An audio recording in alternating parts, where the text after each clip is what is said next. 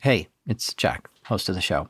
Now, a lot of you write to me and tell me your favorite episodes are the ones with social engineers or penetration testers. Yeah, sure, being on the red team is fun to break into things, but my heart is with the blue team, the defenders of the network, because that's what I did for 10 years professionally. I was configuring firewalls, intrusion detection systems, and reviewing logs to find threats in the network. I felt like it was my job to stop or restrict bad things from happening in my clients' networks. It was a game of cat and mouse. I had to learn what the bad guys knew so I could stop them. And I'll tell you, it was exciting. At times, it felt like the battle at Helm's Deep, with a never ending onslaught of attackers, and I had to embody Legolas to defend them off one at a time. Now, this story is about a defender and how she uncovered a serious breach in the network of a major bank. These are true stories from the dark side of the internet. I'm Jack Rhysider. This is Darknet Diaries.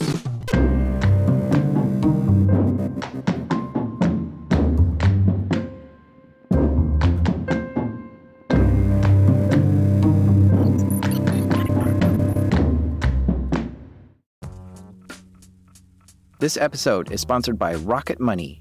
Are you like me and pay monthly subscriptions to way too many things? By the end of the busy week, the last thing I want to do is spend time budgeting all my expenses or tracking down customer service teams to cancel subscriptions I no longer use. But this is where Rocket Money can help us both. Rocket Money is a personal finance app that finds and cancels your unwanted subscriptions, monitors your spending, and helps lower your bills so that you can grow your savings. Rocket Money's dashboard shows off this month's spending compared to last month's, so you can clearly see your spending habits. Plus, they'll help create a custom budget and keep spending on track. Rocket Money has over 5 million users and has saved a total of $500 million in canceled subscriptions, saving members up to $740 a year when using all the app's features. Stop wasting money on things you don't use. Cancel your unwanted subscriptions by going to rocketmoney.com slash darknet. That's rocketmoney.com slash darknet. rocketmoney.com slash darknet.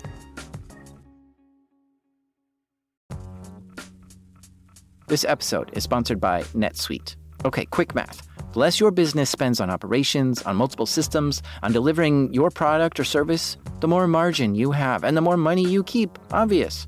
But with higher expenses on materials, employees, distribution, and borrowing, everything costs more. So, to reduce costs on headaches, smart businesses are graduating to NetSuite by Oracle. NetSuite is a financial system that brings accounting, financial management, inventory, HR into one platform and one source of truth. With NetSuite, you reduce IT costs because NetSuite lives in the cloud with no hardware required.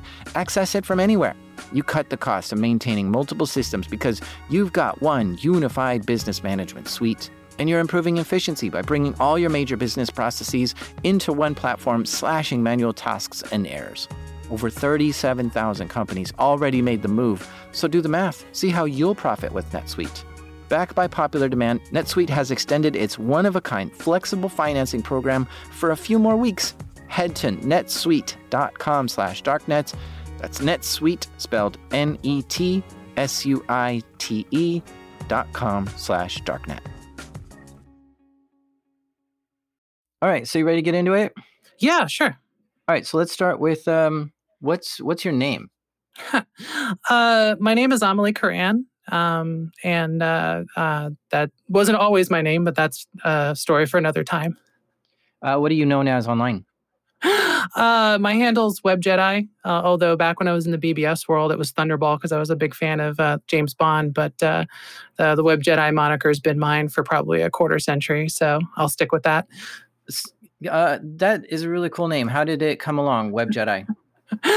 um, so I entered college uh, back in the early 90s, so 93. And uh, being the nerd that I am, I'm a big fan of uh, science fiction and particularly Star Wars.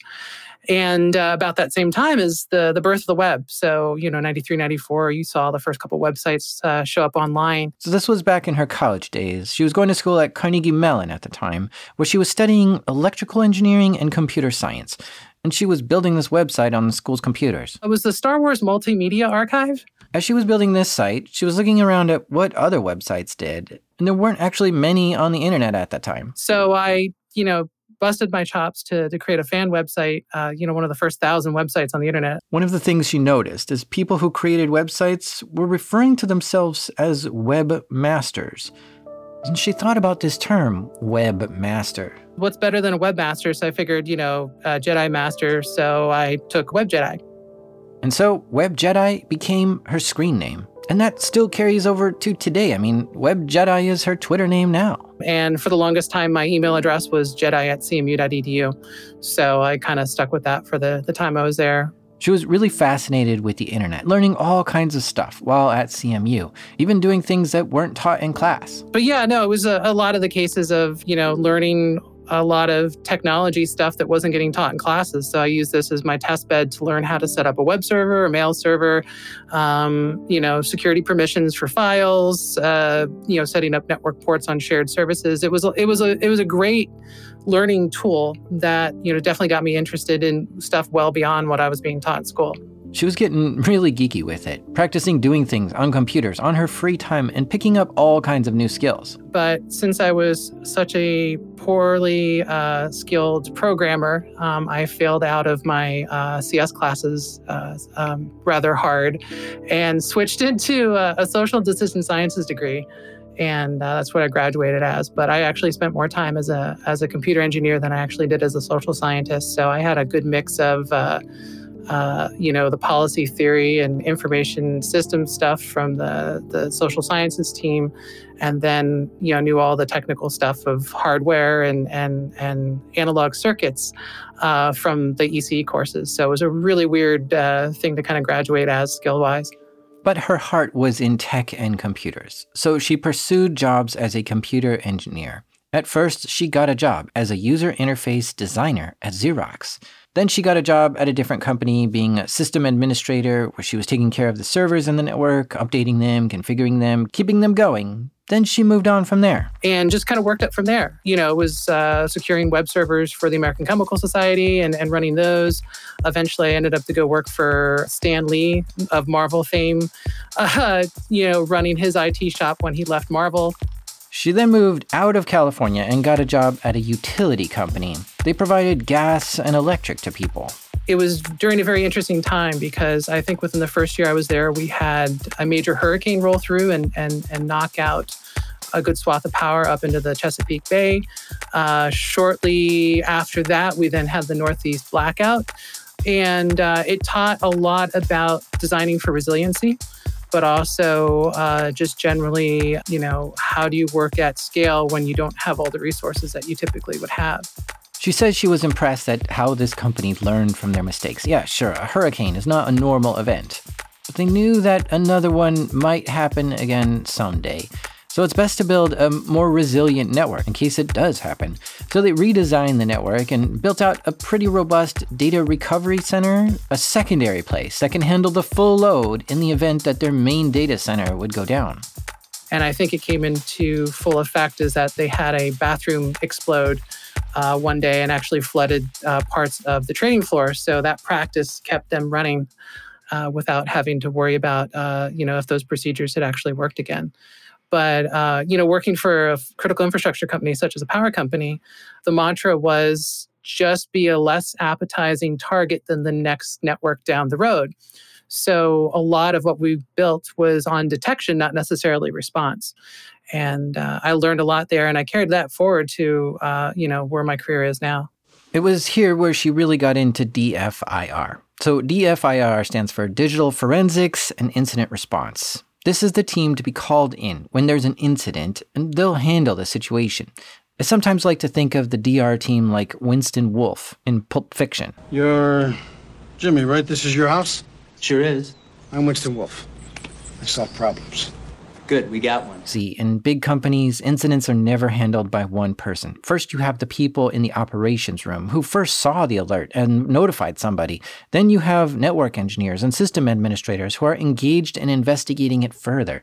You might get someone from leadership entering the room, asking tons of questions and wanting updates, and is there to make decisions. And then you might also have a bunch of angry customers who want to know why their power is out. And so customer support might be looking for updates too. The operations center quickly becomes a mess during large incidents. And so the DFIR team steps in to get things under control. They get the latest updates and then disseminate that information to everyone who needs to know, and they'll get the right teams engaged to get things under control and work with leadership to present the details and work out any big decisions that need to be made. So while Amelie was doing this type of work at this utility company, she was also a security engineer and an architect there too. She learned a lot from there, but then left that place to get a job somewhere else for a bit. She got bored there and then went to go work for Mandiant as their uh, their first like full time IT manager. Mandiant is a security company focusing on incident response and threat intelligence, and recently they were acquired by FireEye. They they were not the Mandiant that most people know about today. They were they were small, if you call like sixty people small, but we had you know three or four people sharing a cube desk.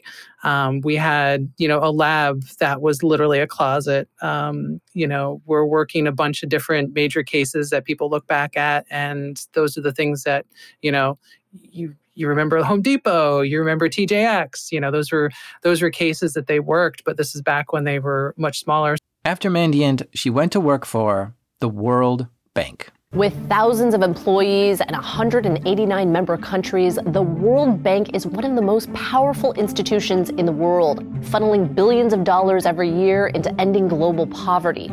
So, if you're not familiar with what the World Bank is, let me give you a quick catch up. It was created after World War II to loan countries money to help rebuild after the war. After that, they continued to loan countries money to build bridges and other infrastructure for the nation. So, countries around the world owe money to the World Bank. World Bank is actually an NGO, a non government organization, and because of that, it falls under different regulations and laws. And now their mission is to help people in extreme poverty. They help fund projects around the world to try to combat extreme poverty. But it's also still a bank, which issues bonds and loans and stuff to people with interest, and that's how they make their money off this, is because all these loans have interest. Now, the headquarters of the World Bank is like five blocks away from the White House in Washington, D.C. And while the World Bank is a non government organization, they also have connections with the government in some ways. For instance, the President of the United States of America can nominate who the President of the World Bank should be. And if the board agrees, then that person becomes the president.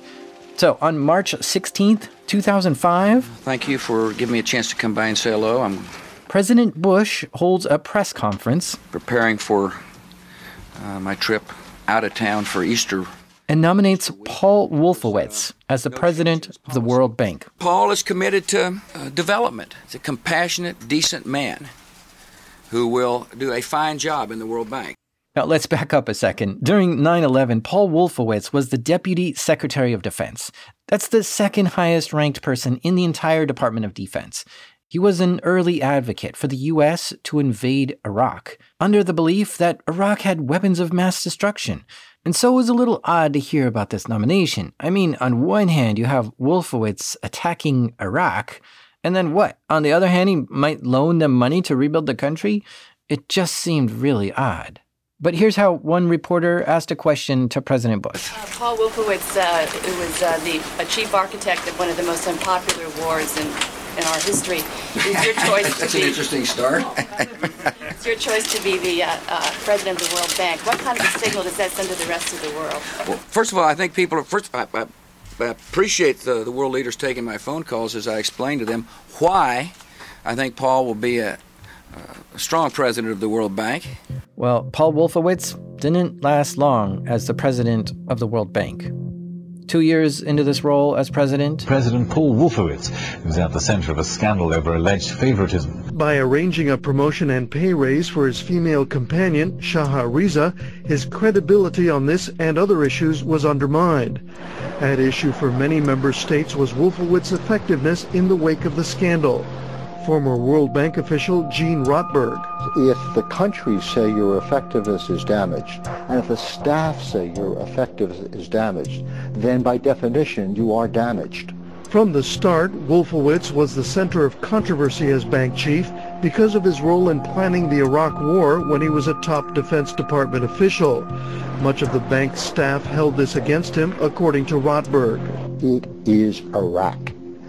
Uh, he is looked upon as one of the uh, persons uh, who form both the intellectual and practical uh, support for that war, uh, that it has cost hundreds of thousands of lives. That is what the staff thinks. Yeah, for reals. If the World's Bank mission is to help people in extreme poverty, having a president who architected the Iraq War and now at the center of a scandal where he helped use his position as president to get his girlfriend a job in the World Bank, yeah, he was fired. Or I guess the term is that he was forced to resign. I regret that it's come to this. I, I admire Paul Wolfowitz. Anyway, that's what the World Bank was like when Amelie got a job working there back in 2008. A new president had just come on board and she was hired on too. I was just an information security engineer. I was just basic utility player. I was uh, I was a contractor, so I was just kind of like plug you in here, plug you in there. Now, at the time, Amelie was a meticulous note taker. Well, you know, this being back in, you know, uh, pre iPhone, pre, you know, iPad or anything like that, you know, no one had like tablet computers. So, you know, it was just normal for an incident handler to to walk around. Uh, you know, every time they had a case, it was the, their their paper notebook, uh, a steno pad that you were frantically taking notes on. There was no real easy way to, uh, you know, uh, do this and secure it. I think that's one of the other challenges too. Is is a, a, handler's notebook is their bible. And I just wanted to mention her notepad here because for her to retell this story that happened back in 2008, she brought these old notepads out to confirm the story. You know, flipping back through some of them and and um, you know, I don't know why I ended up having these, but it was just given to me as my box when I left out, and they didn't ask for any of the stuff back. So it is what it is. For this story, she finds the date in her notebook where all this started to happen. I think when I look through my notebooks, you know, stuff I was looking at before was, uh, you know, some uh, full disk encryption stuff. But, you know, my, my notebook ends, you know, looking at BitLocker. And then immediately the next page is here are all the notes that just got handed to you about this incident. Um, and it was like, okay, I'm drinking from the fire hose here. What was handed to her was a very serious security incident going on in the World Bank. So, um, what had happened from my best memory, and this is mainly because I was on the outside for the first two weeks of this, was uh, uh, something got triggered on a log. Someone, someone saw some weird traffic uh, happening, and that spun up some folks to investigate it.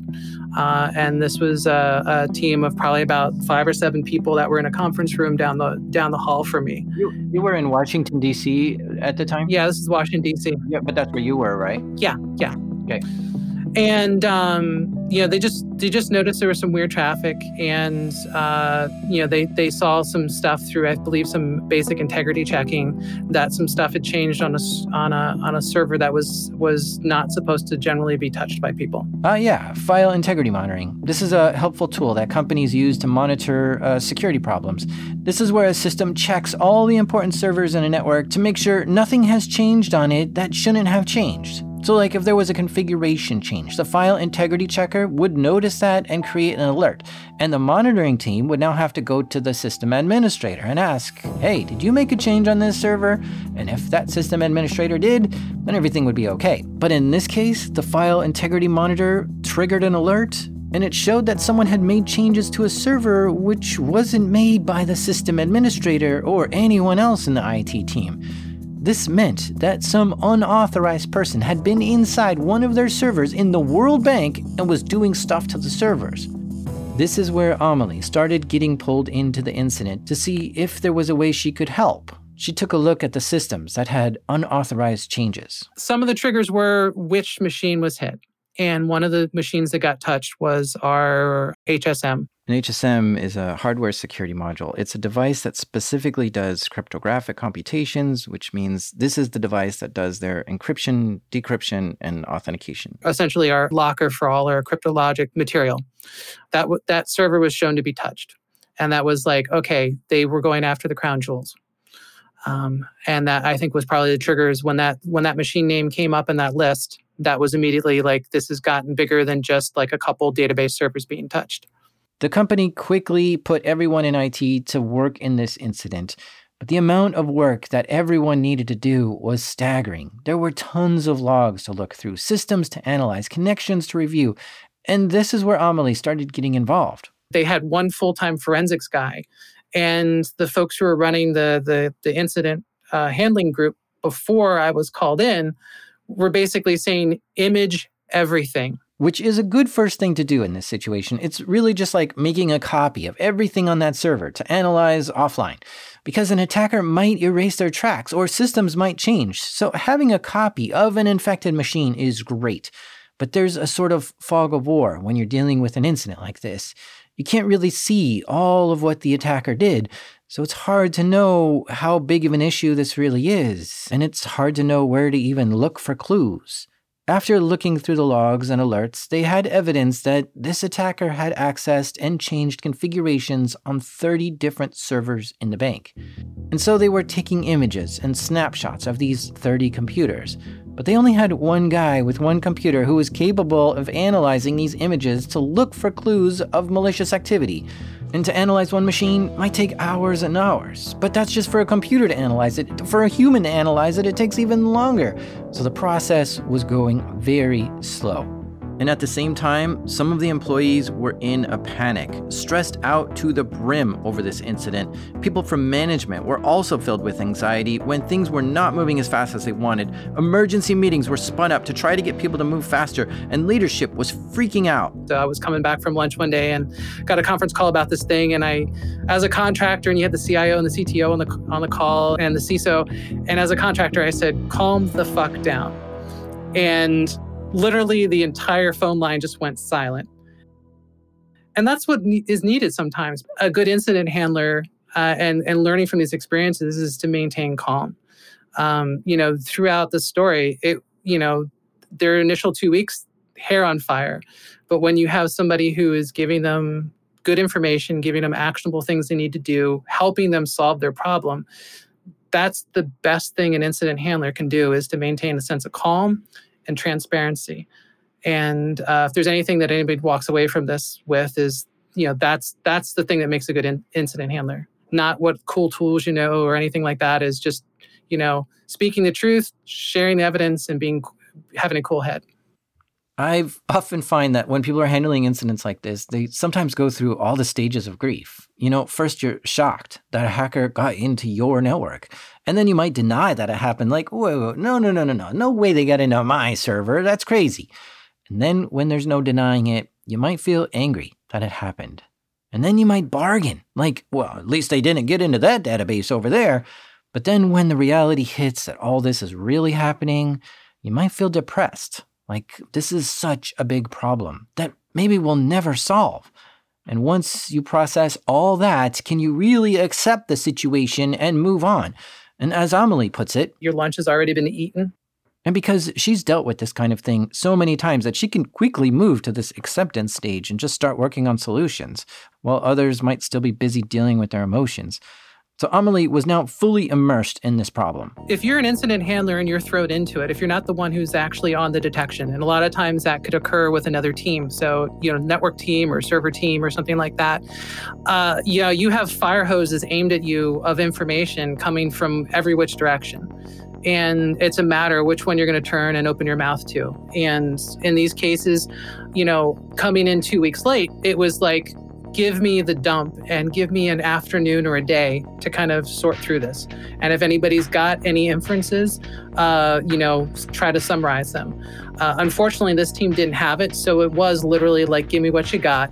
And I sat down in my office and tried to pore over uh, as much of the data I could and try to make sense of it. She knew just what to do in a situation like this and started asking for forensic images and logs to review. And being that I was, you know, called in uh, uh, two weeks late, you know, getting a memory image was near impossible. So we were working with a lot of imperfect information.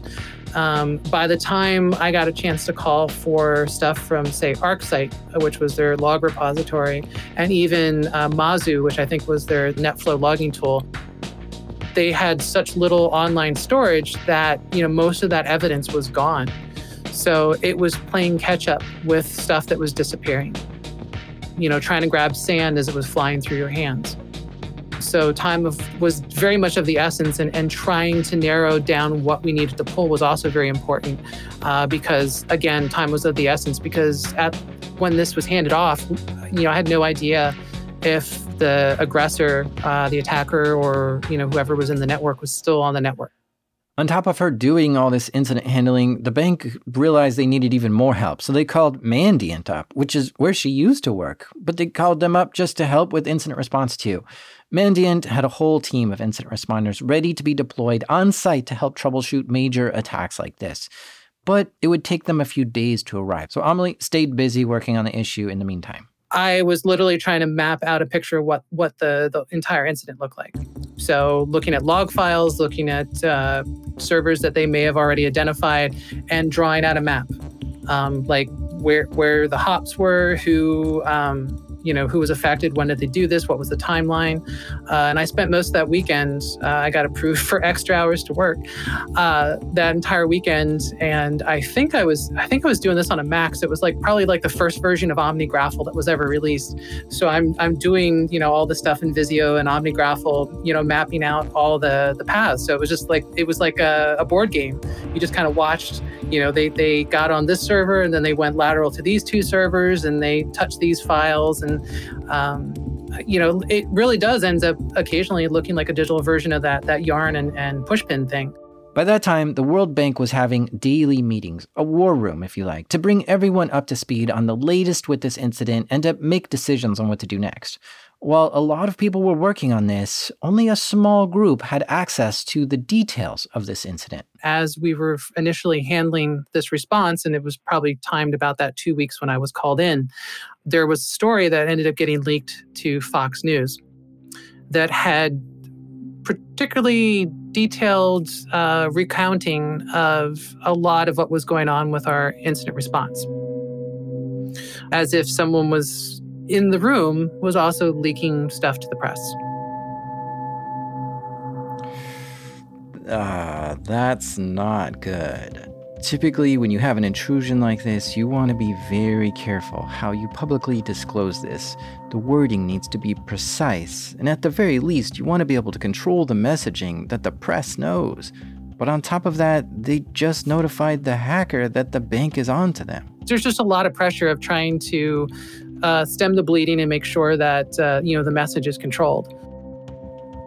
So someone had spoken to a reporter at Fox News and told them about this incident. Here, I'll read the article for you. The headline says World Bank under cyber siege in unprecedented crisis. Then the story reads it is still not known how much information was stolen, but sources inside the bank confirm that servers in the institution's highly restricted treasury unit were deeply penetrated with spy software last April. Invaders had full access of the rest of the bank's network for nearly a month in June and July. In a frantic midnight email to colleagues, the bank's senior technology manager referred to the situation as an unprecedented crisis. Hmm. That's some pretty specific information that this inside source had leaked. Like they saw that email from the senior manager and they know information that was only discussed in that war room. Something strange was going on here. So there's an internal integrity group at uh, the World Bank, which basically is a watcher for the watchers, I guess. Uh, they they audit, uh, you know, how the bank uh, does programs. They're they're kind of like internal review groups and whatnot. And uh, part of something I had to do when I first signed uh, when I first signed on as a contractor there was was asked to go and, and investigate um, some some news stories that were leaked out that seemed to be uh, originating uh, from data that was passing through some of the executive branches there. Ah, so Amelie had already been looking for this leaker before this news story even hit. And now, even though the bank is in the middle of an unprecedented crisis, she's got to find out who this person is that's leaking information to Fox News. I think that earlier case involved the Wall Street Journal as well, so there was a there was an intersection between Fox News and Wall Street Journal. Trying to figure out who the leaker is is like a game of Among Us, where you're trying to figure out who the imposter is. Who would have the motivation to talk to Wall Street Journal and Fox News Who would have access to this kind of information to be in the war room where this stuff is discussed or to see those emails? Amelie started becoming very observant of everyone in the IT department, trying to figure out who this leaker was. And stay with us because after the break, she sets a trap. This episode is sponsored by Mint Mobile. My favorite spring cleaning takeaway is the post clean clarity you get. Wow, how have I been living like this? It's kind of like when you find out you've been paying a fortune for wireless when Mint Mobile has phone plans for $15 a month when you purchase a three month plan. Wow, how have I been affording this? It's time to switch to Mint Mobile and get unlimited talk, text, and data for $15 a month. Need help escaping from your overpriced wireless plans, draw dropping monthly bills, and unexpected overages? Mint Mobile is here to rescue you with premium wireless plans starting at 15 bucks a month. All plans come with high speed data and unlimited talk and text delivered on the nation's largest 5G network. Use your own phone with any Mint Mobile plan and bring your phone number along with your existing contacts. To get this new customer offer and your new 3-month unlimited wireless plan for just 15 bucks a month, go to mintmobile.com slash darknet. That's mintmobile.com slash darknet. Cut your wireless bill to 15 bucks a month at mintmobile.com slash darknet. $45 upfront payment required, equivalent to $15 a month. New customers on first three month plan only. Speed slower above 40 gigabytes on unlimited plan. Additional taxes, fees, and restrictions apply. See Mint Mobile for details.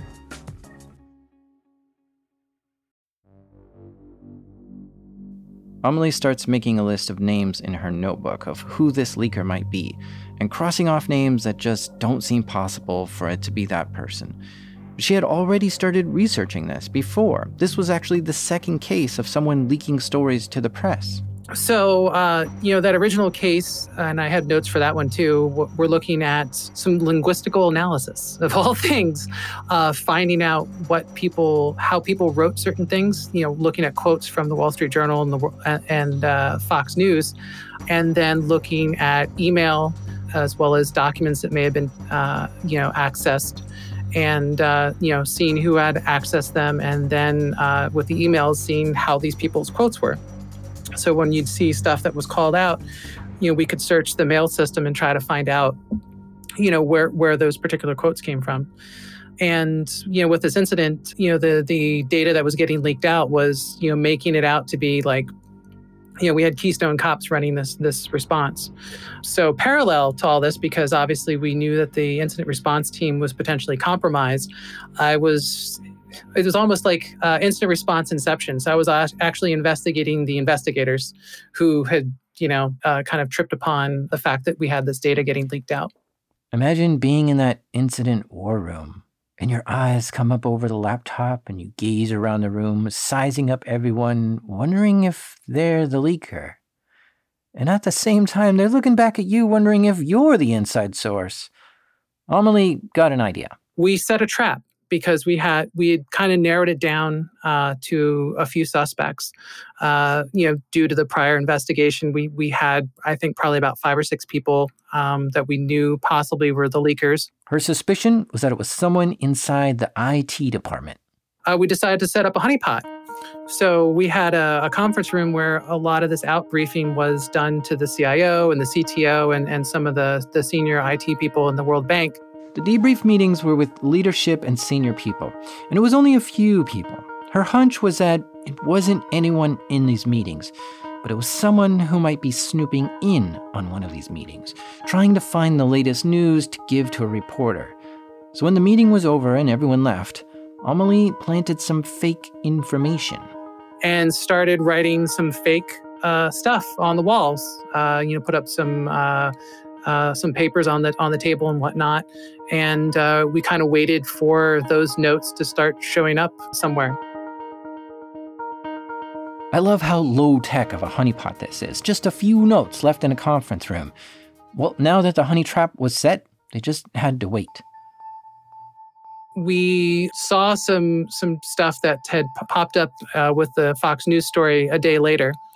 Um, you know, so we we'd done the honeypot, we laid it out and then we cleaned it up and uh, uh, you know when we knew one of our suspects was in the office and then a day or two later we saw it show up in a fox news report so we knew what they were reporting was wrong and we we had narrowed it down to i think like two or three people And eventually it was narrowed down to this one person. And we, we'd honeypotted a second time. And uh, we actually had somebody kind of walk by the office of the suspect to make sure they were there at that time. And, uh, uh, you know, we, we, we got a message back. I think we are still using, you know, uh, Palm Pilots to send email and stuff at the time to tell you how long ago it was, uh, to, let, to let them know that, yeah, that person was in the office and they were on their computer at the time. Um, and they were the only one that was alive in that hallway.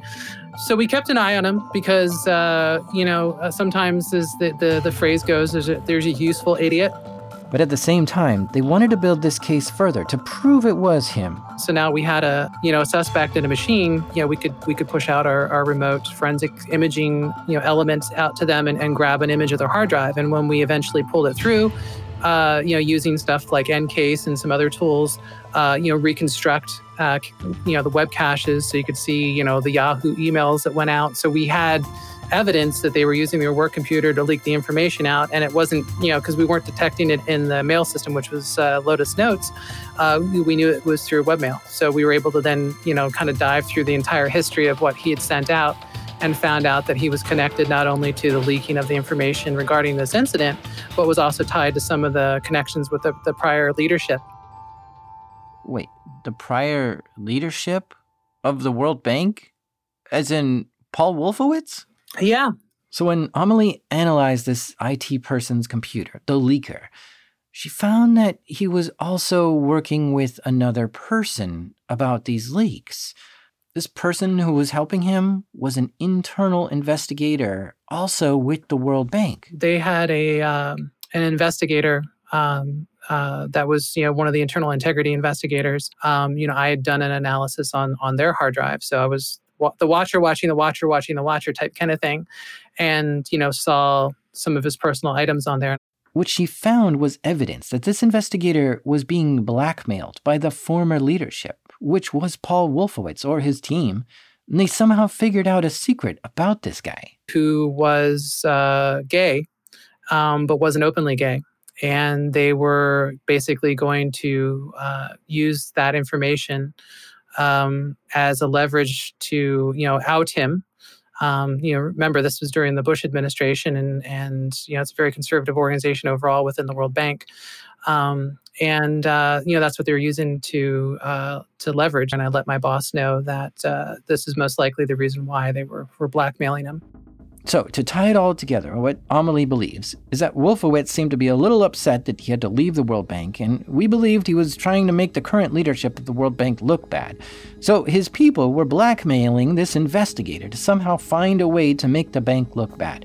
And the investigator was just using the IT guy to get this information and to leak it to the press to make the bank look bad. And places like Fox News were adding in all kinds of extra narratives, like talking about how the current president isn't doing as good of a job and stuff like that. DC's very much along smear campaigns and you know whatever kind of leverage no matter who it can hurt this is this is how this town operates it's pretty sad so she prepared all this for HR to handle and her boss. The investigator, uh, I think, uh, still was there, um, just probably waylaid a little bit. I didn't see much of him. It was more or less that uh, uh I'm sure the pestering by the outside folks went down quite significantly, um, but I was told that that was handled at a, at a level level above me. Uh, the IT person was eventually uh, let go. okay, problem solved. What a relief. Time to take a break. But oh, wait a minute. No, we can't. There's this bank is under attack. Remember, there's a hacker that got into 30 servers in this network. And this was all going on at the same time. What a mess to try to handle two different incidents at once. All this was just putting a lot of extra stress on people. That first weekend, uh, you know, it was me going, you know, working as much as I can and then going getting something to eat and maybe going home. Uh, yeah, I needed to sleep in my own bed. But I think the next day when I came back, I brought a pillow and a blanket uh, to sleep under my desk. Uh, so I could just continuously work through the day. Um, eventually, I just left a pillow and a blanket there because I just figured this was just what life was going to be like for a while. Uh, sleeping under your desk is not fun. Is not fun at all. okay, so back to the network intrusion we eventually got to the point where we're actually uh, you know pinpointing machines of interest. So we had 30 machines involved but uh, to kind of uh, only kind of forensically look at a couple i think we narrowed it down to like seven machines. And you know i had a list of you know these are the ones that you have images for and these are the things we're looking for. Um, a lot of this was done in parallel so we had the forensic images of i think those five to seven servers. But at the same time knowing that you know we instrumented relatively well, but there was a lot of data that started to disappear, like the the Mazu uh, you know gateway data uh, that was the NetFlow stuff, and that the ArcSight was you know no longer online. Um, you know, it was it was trying to piece together the story from logs, um, trying to figure out like, all right, so here's the map of what happened. Um, and what do the logs tell us about this and how they got in? So it was more or less a lot of the forensics were confirmation of our inferences. So as we started to, to pinpoint what got accessed and, and, and whatnot, we still didn't know the motivation. And I, if I remember correctly, we didn't actually end up getting to where we found the motivation as to what they were interested in. Um, most of this came down to, you know, what tools did they use? Uh, how did they gain access? Um, and uh, you know what machines do we need to reimage? Uh, what data do we need to be on the lookout for if it's going to be used by an adversary, um, and so forth. What was it that they that was compromised? Um, as it came down to, it was uh, uh some uh, machines associated with the HR system. Hmm. Okay. Um, you know, a bank has a lot of money, so you'd think that a hacker getting going through all the effort of getting into a bank it's a kind of surprise that they were going after HR. Yeah, the thing was uh, with the the data that was on there, um, know, there was a little bit of the the HR stuff, and when you start asking questions as to figure out like what all the connections are, uh, you know, there's shared databases. We we we considered it was probably HR, but there may have been some uh, other databases that they were interested on there. At the point in time is that we were mainly they were, the leadership was mainly uh, interested in how they got in and if they could clean up. I'm curious about this too. How did the hacker get in? Uh, one of the issues was with the bank is that they had abandoned a multi-factor access uh, program. So um, not only were they not using uh, like you know uh, a hard card or a smart card for um, uh, credentialing for all users, uh, the users uh, between enterprise admin and the regular old, you know, every, you know, Jane or Joe user on the World Bank network. Uh, you know, it was just a matter of your user ID and your password. So our enterprise admin, um, uh, account, one of our three enterprise admins for AD's account was compromised. Hmm. All it takes is the right username and password to get in. Sometimes, and you might ask, why was multi-factor authentication turned off? Well, they did try multi factor authentication, but for whatever reason, they didn't like it. It was too slow, too complex. It was impacting how business worked. So they removed it. And we're in the process of switching everyone to use smart cards for authentication. This is where you have to insert a little credit card like thing and then type in your password to get into a computer. And so they turned off the token method for authenticating users, and we're in the process of switching everyone to use these physical cards. So it was just really bad timing that the hackers got in during that transition. Once the hacker got in, they tried running a hacker 12, but the antivirus on that computer blocked it. So they tried another exploit, a newer one. And even though this computer had antivirus running, it didn't trigger on this newer exploit. Once they were in one computer, they were able to traverse the network to get into other computers. The hacker eventually got their hands on password hashes. Now you need to run a password cracking tool to figure out what the password is once you get the hashes. But Amelie saw that they had gotten these password hashes, and she knew they had the enterprise admin's password. So she decided to get the hashes herself and see if she could crack the password. And was able to, to, to pull out the uh, passwords for the enterprise admin rather quickly, I think in about five minutes. Aha, so if she can crack the password that quickly, that meant that the password was not very strong. This helped her connect a bunch of pieces together to know how the hacker moved around and got different things. So when she went to the closeout meeting with the head of IT to wrap this whole thing up, she decided to do a sort of magic trick for them. Um, I had Joyce Lin uh, ask the enterprise admin for his password. Joyce Lin was from Mandiant, who was called in to help with this whole incident. And so the admin wrote the password on a piece of paper and then folded it so nobody could see it and put it on the table. At the same time, Amelie started John the Ripper, a tool used to crack passwords, and everyone in the meeting watched. And quite quickly, she had managed to crack the enterprise password. And then turned the screen around and I said, Is this your card? And sure enough, that was the password that was written on that sheet. And we, she, uh, Joyce showed the screen and uh, that password. And it was a really simple password. I think it was his uh, daughter's name with a, a, a, year or something. It was a really bad password policy.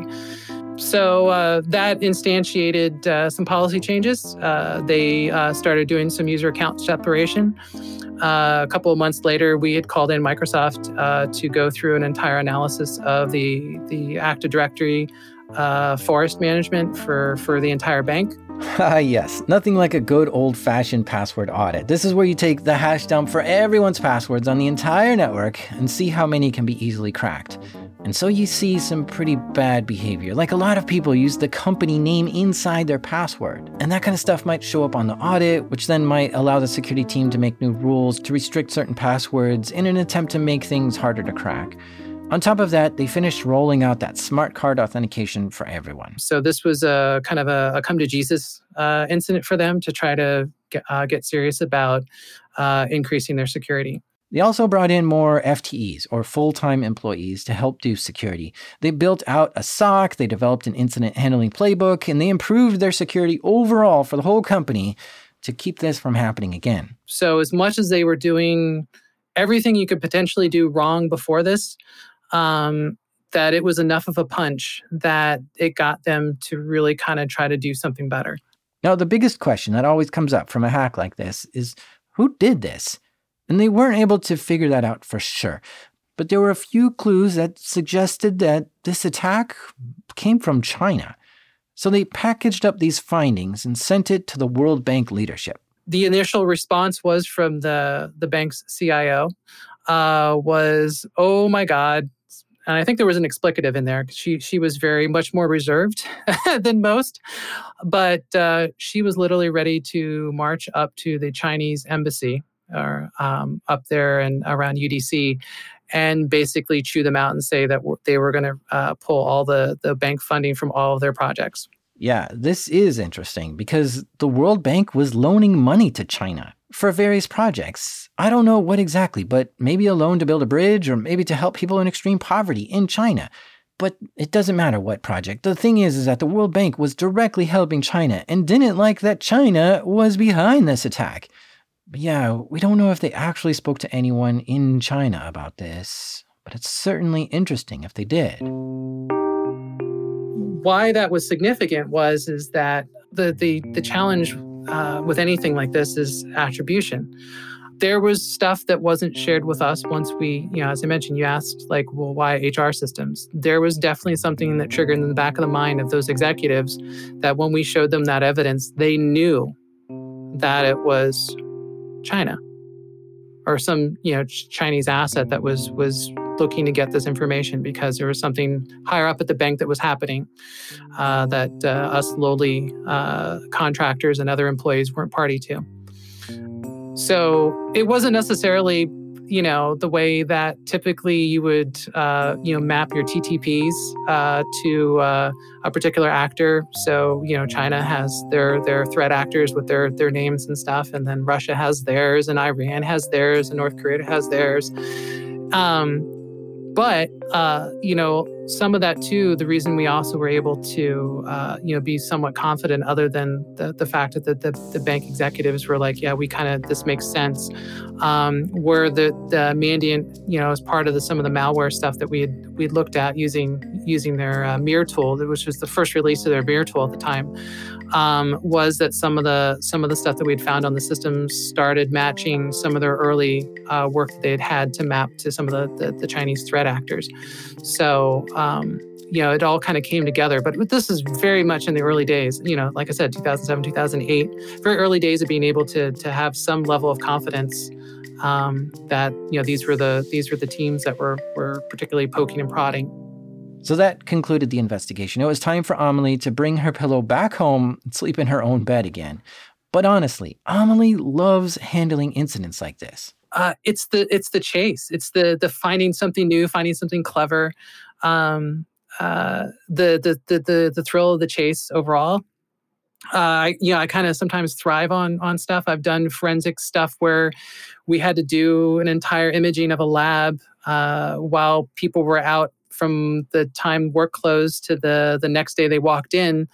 Uh, you know, trying to do it on the sly and just the challenge of like we didn't have the right tools and we're improvising and and that kind of stuff you know it's the, you're you're running on adrenaline and endorphins and whatnot but you know the whole thing like somebody inside this is an inside job and then you have the realization like this is somebody i had been investigating so this is a much bigger picture and then then you start thinking about the political intrigue and you're just kind of like i can't believe i'm here and it just it's really weird to be you know at the right place at the wrong time or the wrong place at the right time or whatever it is.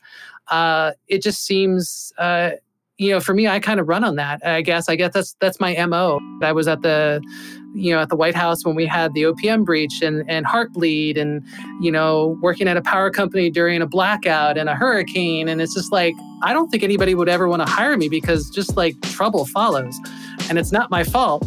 But uh, you know, the idea is you can kind of help these these organizations uh, fix stuff, and the emotion after that is like, all right, well we did this cleanup. Your lunch was eaten. You know, we, we've told you the truth. This is what happened. But what can we do to get better? And, you know, if you're not somebody who, who loves the thrill of the chase, and a lot of IT people are builders, building back better, which is the mantra of the current new administration as of today. Uh, you know, the build back better is the thing that also thrills people. Like they get, you know, they get to tool up, they get to construct stuff, they get to do the things that really are exciting. They get to put good stuff into practice, and that's that's another emotional high. So if you get to play all of that, man, it's it's you know it's great as a, a blue team person. Uh, you know, it's very frequently I ever got to red team. So maybe capturing flags and stuff are the big emotional high for red team people. But for blue team, it's like, yeah, I kept them out, or yeah, we fixed this thing, and you know, go ahead, try me. So uh, yeah, that's kind of how it feels. So that's it. This incident was all wrapped up, all with the help of Amelie and Joyce Lin. So Joyce Lin, she was the uh, project manager from uh, Mandiant. She unfortunately passed away in an air, aircraft uh, crash.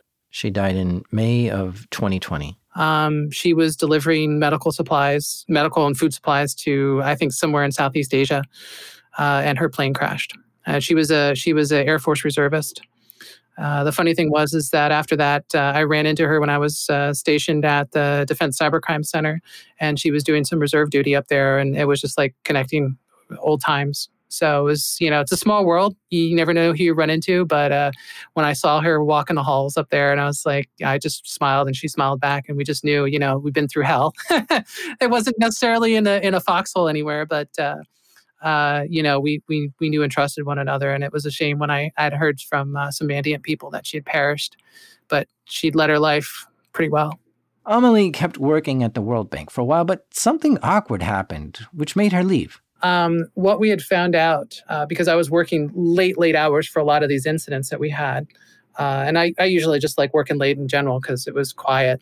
Um, ended up starting to get suspicious of uh, you know my boss. He would you show up at weird hours and stuff like that, and um, uh, he was some, having some issues with his Mac and uh, and the like. And we ended up kind of finding out that uh, uh, you know, he was after I left. Uh, found out that he was cheating on his recently pregnant wife with a um, coworker and uh, the fact that I was there late and seeing his coming and goings, uh, I think he felt kind of threatened. Um, so I was my contract wasn't renewed, um, which is you know kind of a shame. I mean the the fact is is that you know going through all this this work and and whatnot, and then uh, you know uh, getting let go because uh, you're getting too close to something else that was you know trying to be swept under the carpet was uh, a little annoying but uh, you know i felt that uh, uh, you know they'll do what they need to do Uh, then I uh, became the chief enterprise security architect for Department of the Interior, and I was there for nearly five years. Chief security um, architect for Department of Interior. That sounds huge. Yeah, yeah, yeah. It was a big project uh, to to work on, and I took over, uh, helped develop their mobile uh, security program, uh, some of the remote work policies and stuff like that um, lots of different things. And uh, during my time there, I, I did a leadership rotation as part of the President's Management Council uh, at the White House. Uh, at the Office of Management Budget and worked for the Chief Information Officer, the Federal Chief Information Officer. Uh, oddly enough, uh, I think within a week of me getting there is when they had Heartbleed, the SSL, the Open SSL incident, um, which was an interesting experiment in trying to explain to senior political uh, officials how open source projects were governed. Uh, uh, shortly after we kind of handled the the Heartbleed data data call, um, there was some there was some news that came out regarding um, USIS, which is one of the companies that did uh, that was contracted out to do background investigations for the Office of Personnel Management (OPM), um, and uh, the news that came out was just that their their their contract was put on hold or terminated and they performed about 50% of the background investigations. And then uh, later on in the summer, Keypoint was also uh, terminated. And then a few weeks later, uh, you know, DHS released the notice that they had uh, found some intrusions on the OPM network. Um, but that wasn't necessarily when the OPM breach was disclosed. As you know, the timeline, the OPM breach was disclosed, I believe, in March of 2015. Um, the fact is, is that things like a history of incident handling and response, when you start to look at what these companies did, how they were connected to the network over a VPN and whatnot, uh, back into OPM, uh, it started looking like they were using these these these companies as a um, a way into OPM's uh, soft underbelly on their network, and that's exactly what ended up happening. So I I had mentioned to the federal uh, CIO at the time, uh, Steve Van Roekel, that uh, this looks like you have a breach in progress at some point. Um, unfortunately, my rotation ended, but I at least let him know like this looked bad.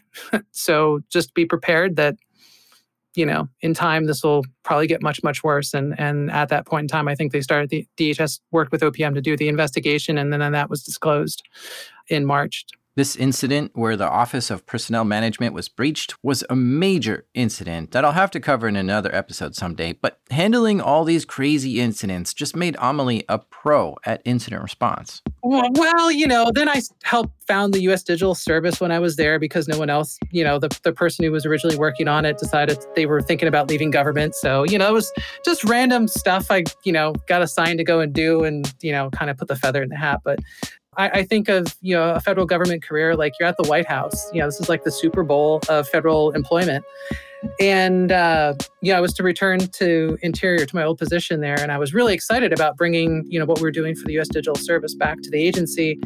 And uh, we just switched to CIO in that time. It really kind of was saying, hey, you know, uh, you haven't had this chief technology officer position filled in a while. Like, are you guys going to fill it? I really would love to have that. If not, I would really like to, you know, kind of push to do digital service stuff at the at Interior. And they just didn't act. And I was just feeling like, you know, kind of pent up. So I decided to uh, go work for Disney. Um, I, be, I I left federal service for about a year um, to go work as an enterprise architect uh, doing uh, technology strategy for Disney. Uh, spent our year in LA, hated Los Angeles, moved back to DC, uh, went to go work for Treasury uh, in the, the GSOC, the government SOC uh, in Vienna, Virginia, and lead the continuous diagnostics and mitigation program for all of Treasury. Um, and then most recently, uh, I got offered a position to work as a deputy chief information officer at the HHS Health and Human Services Inspector General's office, uh, which I really always kind of wanted in my career to go and do.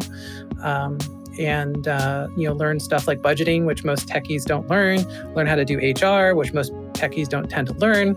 Uh, uh, got a chance to kind of lead teams. Uh, and when our CTO left, I was dual hatted as the chief technology officer, uh, leading up development efforts, as well as the deputy CIO until we hired a new new deputy CIO, and I stuck as a CTO for a year. Um, you know, doing a lot of cool stuff there. And I'm currently at Splunk as a technology advocate because every manager needs a break. And I like not having to manage people for the last year or so. But uh, um, but the cool thing is, is as a as a technology advocate, I get to kind of go out and speak about uh, ways that you can do things better. And she has given a lot of talks. If you go to her website, webjedi.net, right on the front page, you see a link to 15 different talks she's given at places like DEF CON and ShmooCon and other DevOps conferences too. So if you want to hear more from her, definitely check out her talks you know this is this is my job now and i really kind of enjoy doing it because it's a it's a way to to maybe spread the knowledge around the people that may not get experience to it and uh, hopefully make their lives a little bit easier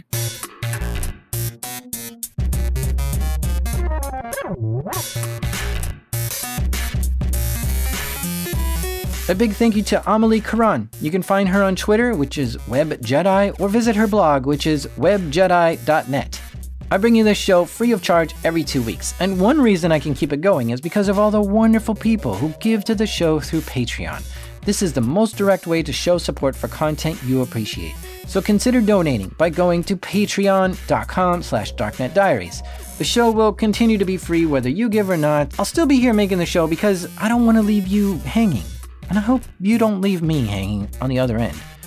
This show is made by me, the ID 10T award winner Jack Rhysider, Sound design this episode by the digitized Andrew Meriwether, editing help this episode by the 3D printed Damien, and our theme music is by the never cold, always hot Breakmaster Cylinder.